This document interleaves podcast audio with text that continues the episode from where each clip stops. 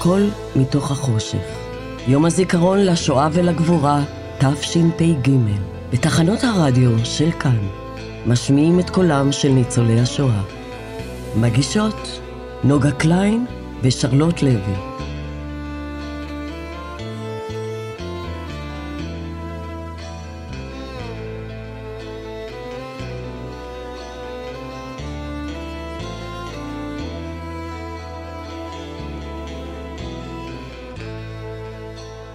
יום הזיכרון לשואה ולגבורה, תשפ"ג, בתחנות הרדיו של כאן.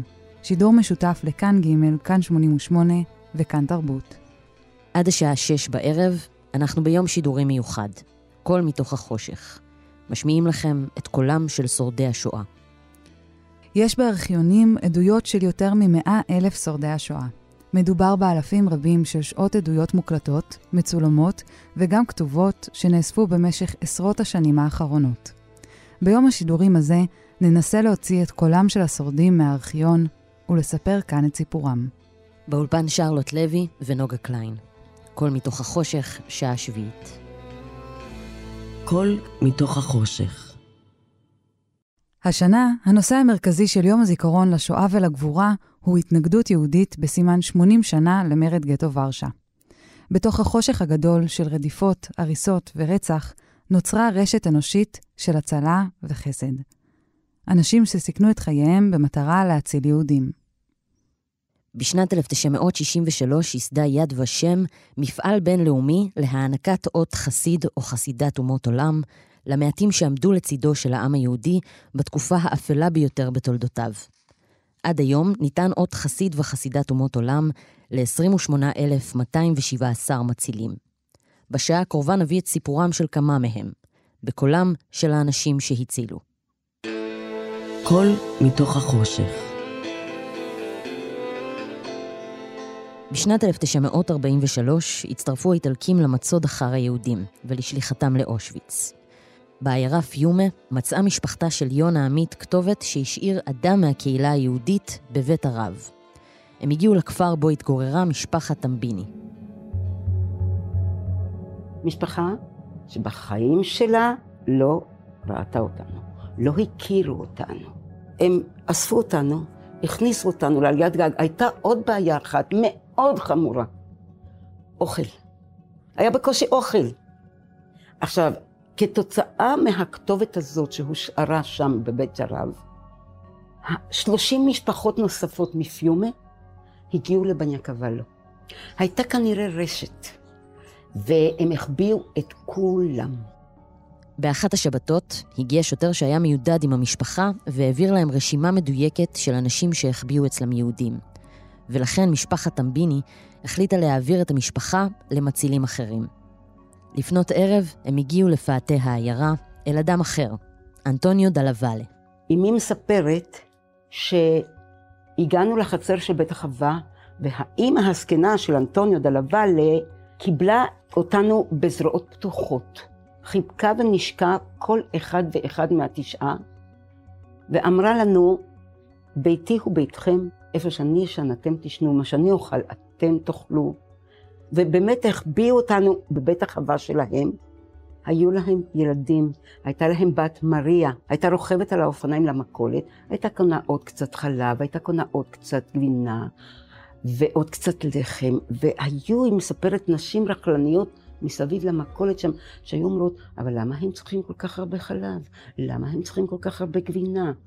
התחילו לחשושים. ב-1944, עקב שמועות שהמשפחה מסתירה יהודים, משפחתה של יונה עמית עברה למסתור אצל אישה עשירה, אימא ל4 ילדים, לידיה קטניו, מברגמו. היא הסתירה אותם וסייעה להם להימלט לשוויץ. ב-1974 הוכרו משפחת טמביני, אנטוניו דלוואלה ולידיה קטניו, חסידי אומות עולם. במהלך השנים שמרה משפחתה של יונה על הקשר עם המצילים מאיטליה.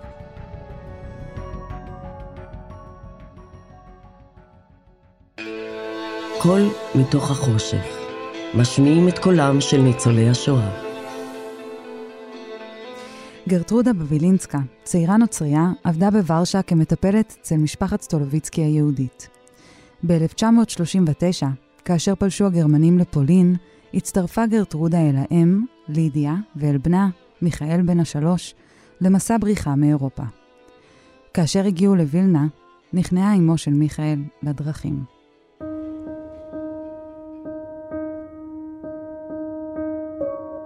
בפטירתה היא קראה לגרטרודה, שמהרגע הזה אני קורא לה אימא, כן? בפולנית הייתי קורא לה ממושה, זה היה אימא. והיא ביקשה ממנה שתשווה לה, שהיא תציל אותי ותביא אותי לפלסטינה לאחר המלחמה. גרטרודה נשבעה לאמי שהיא אכן תעשה זאת, ואמי נפטרה, וכל המלחמה אני גדלתי איתה. עכשיו, המלחמה בהתחלה זה נהיה יותר גרוע, והם הקימו את הגטו בווילנה.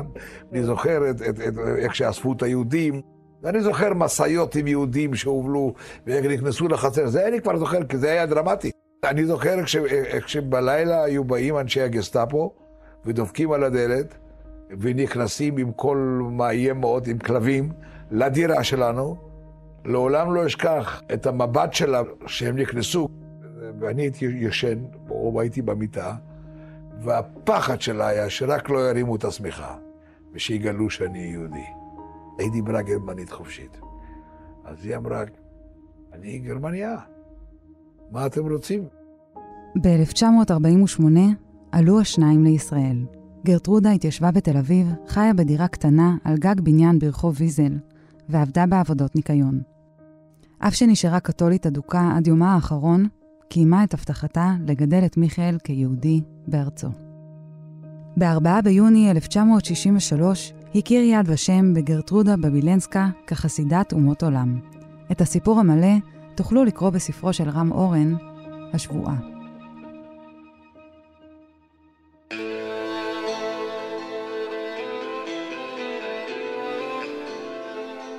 ב-1943, לאחר שכמעט וגורשו, פנה אביה של רבקה לויסון אל המחתרת ההולנדית לעזרה במסתור. וכך, כשהייתה בת 3.5, הופרדו בני המשפחה לבתי מסתור שונים.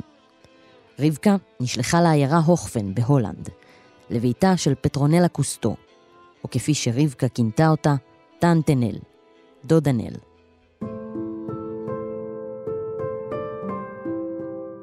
היא הייתה אישה בת 40, רווקה, גרה בדירה שעוד ירשה מההורים שלה, ובתוך הבית שלה היה לה חנות מכולת.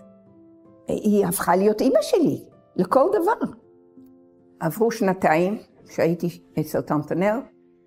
אני זוכרת שיום אחד נכנסו לרחוב שלנו טנקים של צבא קנדה, מכוחות הברית, והם באו להוכפן ב-5 למאי 1945. ובאמת באותו רגע שנגמרה המלחמה ואנשים פרצו מהבתים ומהמחבואים ויצאו לרחובות וצעקו ושרו ורקדו והשתוללו, והושיבו אותי על אחד הטנקים וצילמו אותי. יום אחד דפקו בדלת אצלנו והדודה הלכה לפתוח ואני אחריה, והיא רואה בדלת איש ואישה, ומיד היא שמה לב. מי יודע איך הם היו נראים אז, כן, מיד אחרי השואה, אבל היא מיד הבינה שזה כנראה ההורים שלי. רבקה הייתה בוגרת לגילה, והיא ניחמה את אימה המאמצת, שבחתה על משמעות הביקור הזה. לרבקה הקטנה היה קשה לחשוב על הפרידה מדודנל שהייתה לה לאם. נשארתי שם עוד 0.5 שנה, עד שהם קיבלו דירה, ויש לי פה מכתבים שכתבו ההורים שלי הם איתה אחרי השואה. במכתב הראשון אבא שלי כתב, ההורים שלי כתבו, מה אנחנו חייבים לך? תגידי רק מה שמגיע לך, אנחנו ניתן לך. מה היא ענתה? היא ענתה שהיא לא רוצה שום דבר. והיא כתבה להם שהיא כל כך שמחה עם השמחים, היא מודה לקודש ברוך הוא שהוא שמע את התפילות שלה, וההורים ניצלו והאחים ניצלו, שעכשיו יתאחדו. רבקה חזרה אל הוריה, וכשהייתה בת 19 עלתה לישראל. פטרונל הקוסטו שלחה אליה בכל שבוע גלויה בליווי כמה מילים. ואוסף הגלויות מעסיק עד היום את ילדיה, נכדיה וניניה של רבקה. ביתה הראשונה קרויה על שם טנטנל. קול מתוך החושך.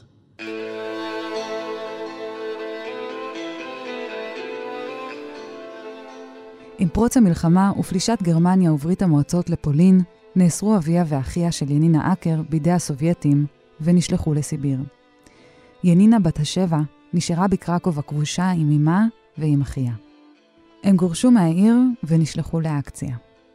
במהלכה הצליחה אמא לשלוח מברק בהול למכרים פולנים בקרקוב, ובו היא כתבה, תבואו, אנחנו בוויאלצ'קה.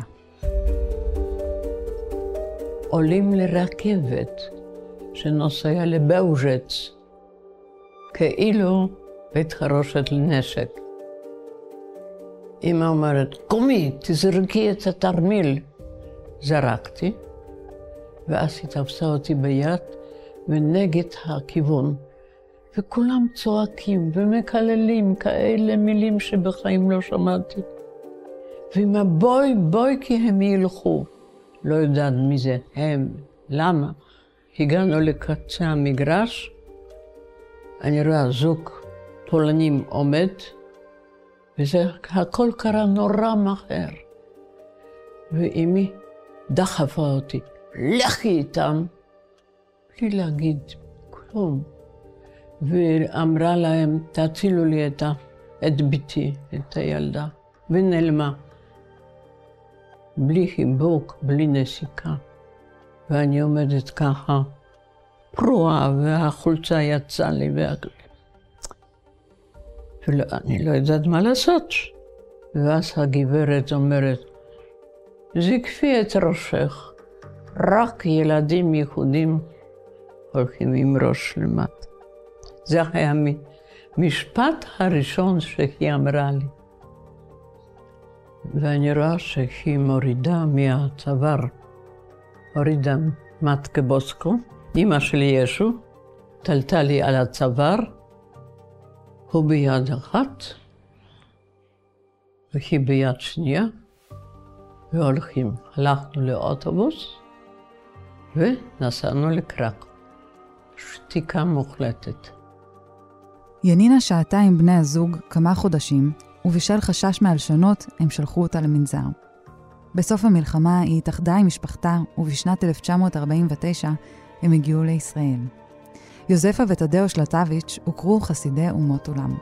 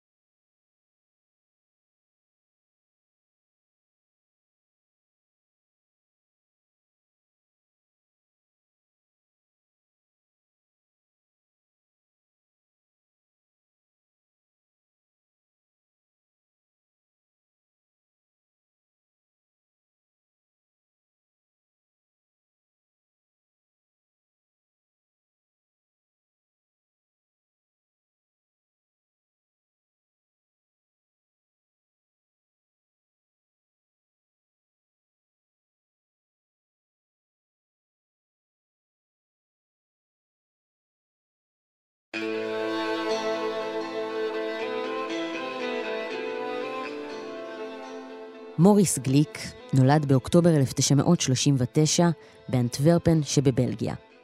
עם פלישת הגרמנים נשלח מוריס בן ה3 אל ביתו של דניס ונדנסטוק, סיטונאי תבליני מבריסל שהיה מיודד עם אביו. מקום היסטור נוסף הוכן עבור הוריו, אך הם נעצרו בדירתם ונשלחו לאושוויץ לפני שהספיקו להגיע לשם. מוריס אומץ לחיק המשפחה.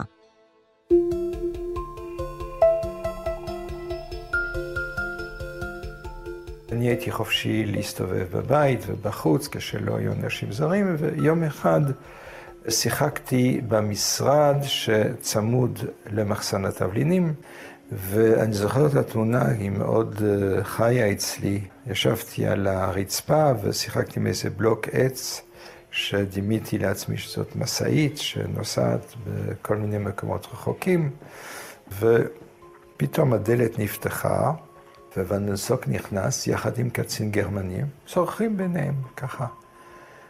וכשראיתי את הגרמני, אני קפאתי במקום, ומיד רצתי והתחבאתי, המקום היחיד שיכולתי לחשוב עליו, היה מתחת לשולחן שבפינה של המשרד, ואני כנראה כולי רועד, ומה שאני זוכר, ונסטוק גם הזכיר את זה אחר כך לא פעם, הגרמני ככה ראה אותי כמובן, הוא התכופף ככה מעל השולחן, הסתכל עליי, ואני הייתי עם עיניים כחולות, ילד בלונדיני עם שביל בצד, והוא הסתכל עליי ואמר, was für ein schönes arisches Kind. איזה ילד ארי מגזע גרמני יפה, אמר. ונדנסטוק לא התבלבל, אמר לו בגרמנית, תסלח בבקשה לאחיין הטמבל שלי, הוא קצת מוגבל, ושלח אותי לשחק בתוך הבית. והסיפור הזה נגמר. וככה ניצלנו. מאותו רגע, אבל ונדנסטוק מדי פעם היה מתלוצץ וקורא לי מוריסקה סוסיסקה בלקסקופ, שזה בתרגום חופשי. מוריס טיפש בול עץ. הזכיר לי את זה לא פעם. אמו של מוריס, שרה גליק, נספתה באושוויץ. ואביו יהודה גליק שרד ואסף את בנו ממציליו. הם המשיכו להתגורר בבריסל ולבקר את ונדנסטוק. הוא סירב לקבל תמורה על ההצלה. ב-1993 קיבל ונדנסטוק עם ביתו ובת זוגו את אות חסידי אומות עולם. קול מתוך החושך. יום הזיכרון לשואה ולגבורה, תשפ"ג, בתחנות הרדיו של כאן. ציפורה שינדלהיים נולדה בזבורוב שבאוקראינה ב-1932. לאחר שכל משפחתה נרצחה, הצליחה ציפורה בת ה-16 לברוח. היא הגיעה למקום היסטורי אצל השכן שלה, אנטון סוחינסקי, אשר הסתיר אותה עם יהודים אחרים בבור קטן שחפר בחצרו.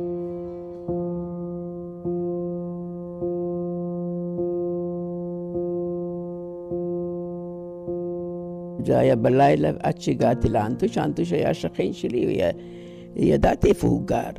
אני בוכה ומבקשת שיקבל אותי. הוא היה צעיר, לבד, לא נשוי, אני. אנשים אמרו שהוא אדם תימהוני. הוא הכיר אותי, ואז נכנסתי. הוא חפר, הוא הכין את זה בתוך הבית שלו, שאפשר היה רק לשבת ולשקף. למוד אי אפשר היה, רק מוסתר ככה למעלה. כן, הוא הסתיר את זה ככה עם קרשים. השאיר שם פתח בשביל אוויר, ולמוד לא יכולנו. זה היה ככה, ממש שכבנו כמו סרדינים. את הצרכים שעשינו, אז הוא היה מוציא ונתן לנו דלי. וככה הביא לנו לחם, קצת מים. למרות הרעב הקשה והאיומים משכניו, הסתיר אנטון סוחינסקי את הקבוצה. גם כאשר הגיעו חיילי אס-אס, איימו על חייו וציוו עליו להסגיר את היהודים, הוא עמד איתן. אנטון סוחינסקי הוכר ביד ושם חסיד אומות עולם, ב-1974.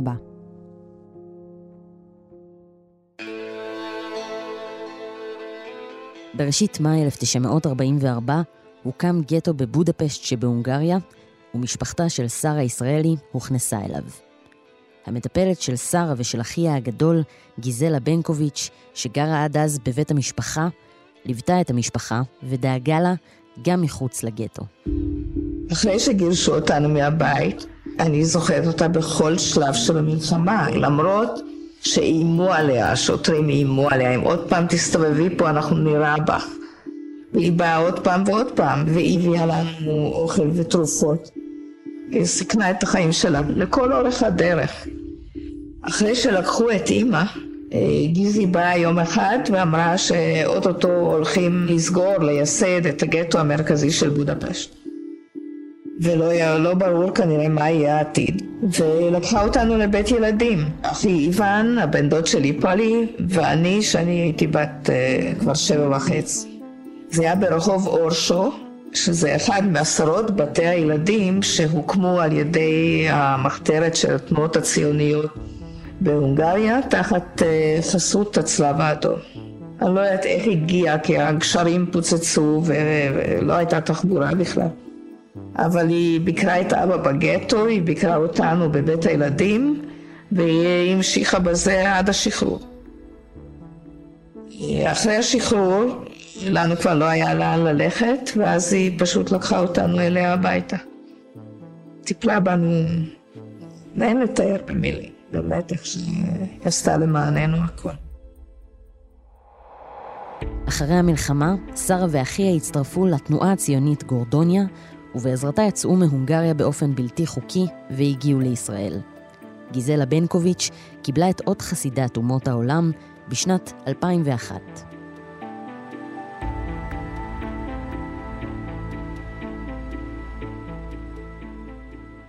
קול מתוך החושך.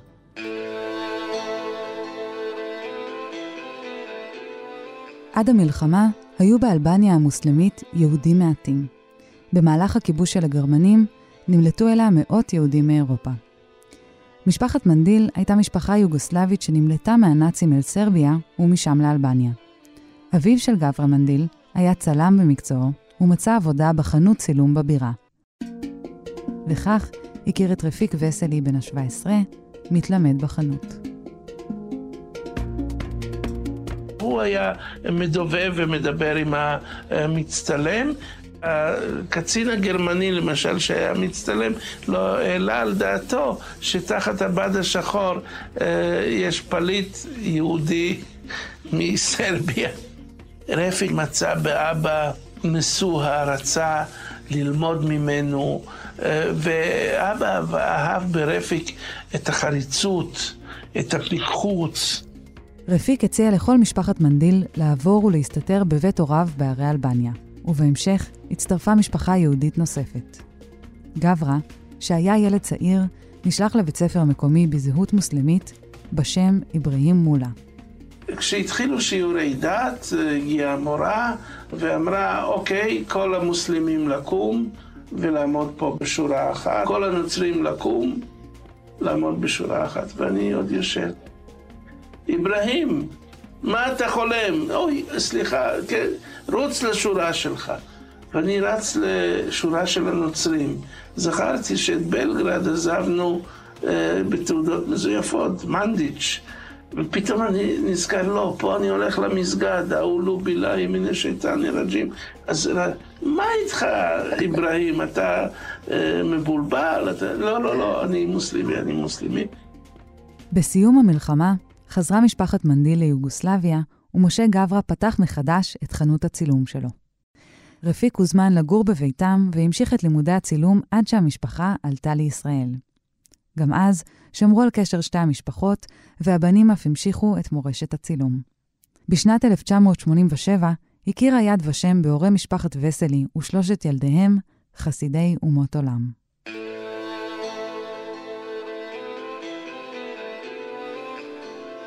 זו הייתה השעה השביעית של קול מתוך החושך. כאן ג', כאן 88, כאן תרבות, מביאים את קולם של שורדי השואה. עורך יום השידורים, אייל שינדלר. עורכת השעה, דניאל מאורר. את הנעימה שמלווה את יום השידורים כתב יהודה פוליקר. קריינית האותות, יונה אליאן. את המוזיקה ערך רן ליטווין, מפיקה אירה וקסלר, וביצוע טכני אלון מקלר. העדויות נלקחו מארכיון יד ושם ומארכיון כאן, רשות השידור, הטלוויזיה החינוכית וכל ישראל. באולפן שרלוט לוי ונוגה קליין. אחרי החדשות שעה של עדויות שורדי שואה על הניסיונות לשקם את שארית הפלטה עם סיום מלחמת העולם השנייה.